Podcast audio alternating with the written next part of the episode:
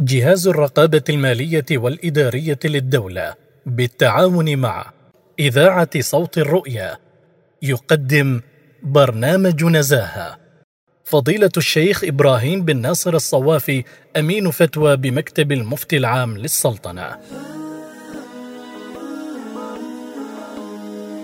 كن في حياتك بالصفات وجيها. عسالك النهج التقات نزيها. فالله ينشر في الحياة لذي التقى. أرزاقه من حيث لا يدريها. والله يجعل مخرجا لمن اتقى.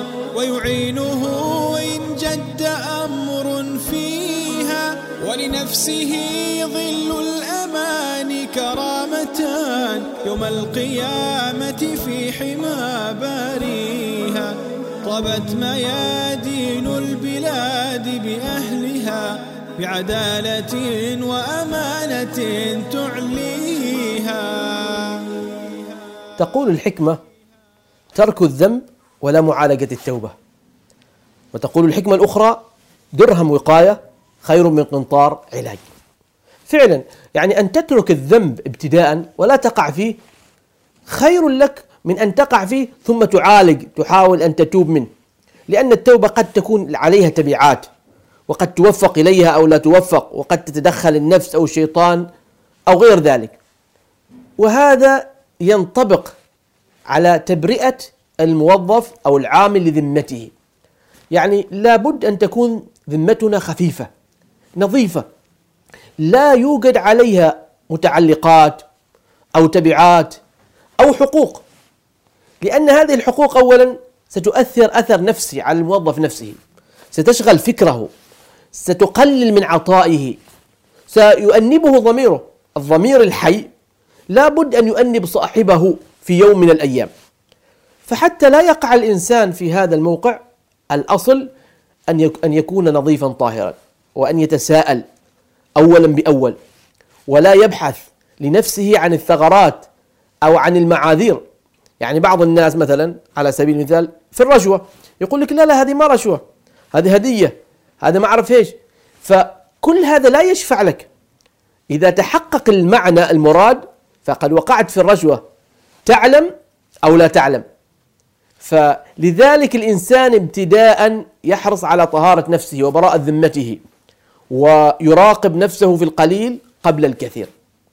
لكن قد يكون بعض الناس وقع في مخالفات أمام ضعف النفس ووسوسه الشيطان وربما حديث بعض الناس معه وقع فيما يفسد الذمة ووقع في أمور تترتب عليها ربما ضمانات تبعات آه، رد حقوق عامة. فلا يصح له أن يتغافل عنها. بعض الناس عنده تصور خاطئ أن المال العام ليس كالمال الخاص. المال الخاص لابد أن تجتهد في رده ولا تقبل التوبة إلا برده. أما المال العام لا هذا تصور غير صحيح. الرسول صلى الله عليه وسلم شدد في المال العام كما شدد في المال الخاص.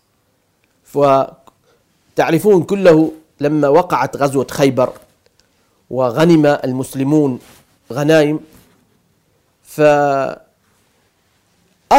أحد المجاهدين شملة يعني لباس معين أخذه بغير حق. فمات قتل. فقال الناس هنيئا له الجنة. قال لهم رسول الله والذي نفسي بيده إن الشملة التي أخذها من المغانم قبل أن تصيبها المقاسم لتشتعل عليه نارا. إذا الأمر ليس هينا. الأمر صعب ودقيق. فلا يقول هذا شيء قليل أو هذا شيء حقير. القضية قضية مبدأ. أنت الآن بعت ضميرك وتنازلت عن قيمة من القيم التي يجب عليك ألا تتنازل عنها.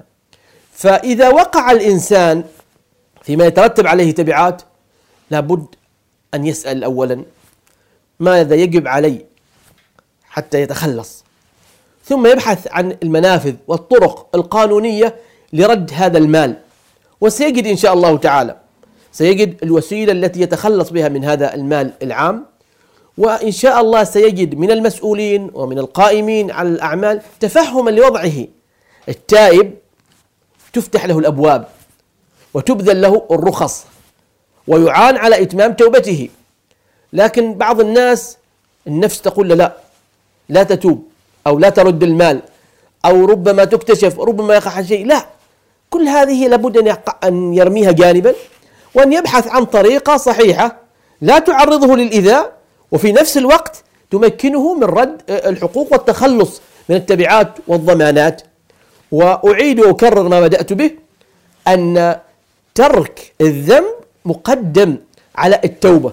التوبة فقط مسألة تداركية لكن الأصل أنني أبتعد عن الوقوع في المخالفة أو أخذ أموال لا تحق لي أو نحو ذلك مما يؤثر على استقامة الإنسان على دينه على صلته بربه عز وجل. في حياتك بالصفات وجيها عسالك النهج التقات نزيها.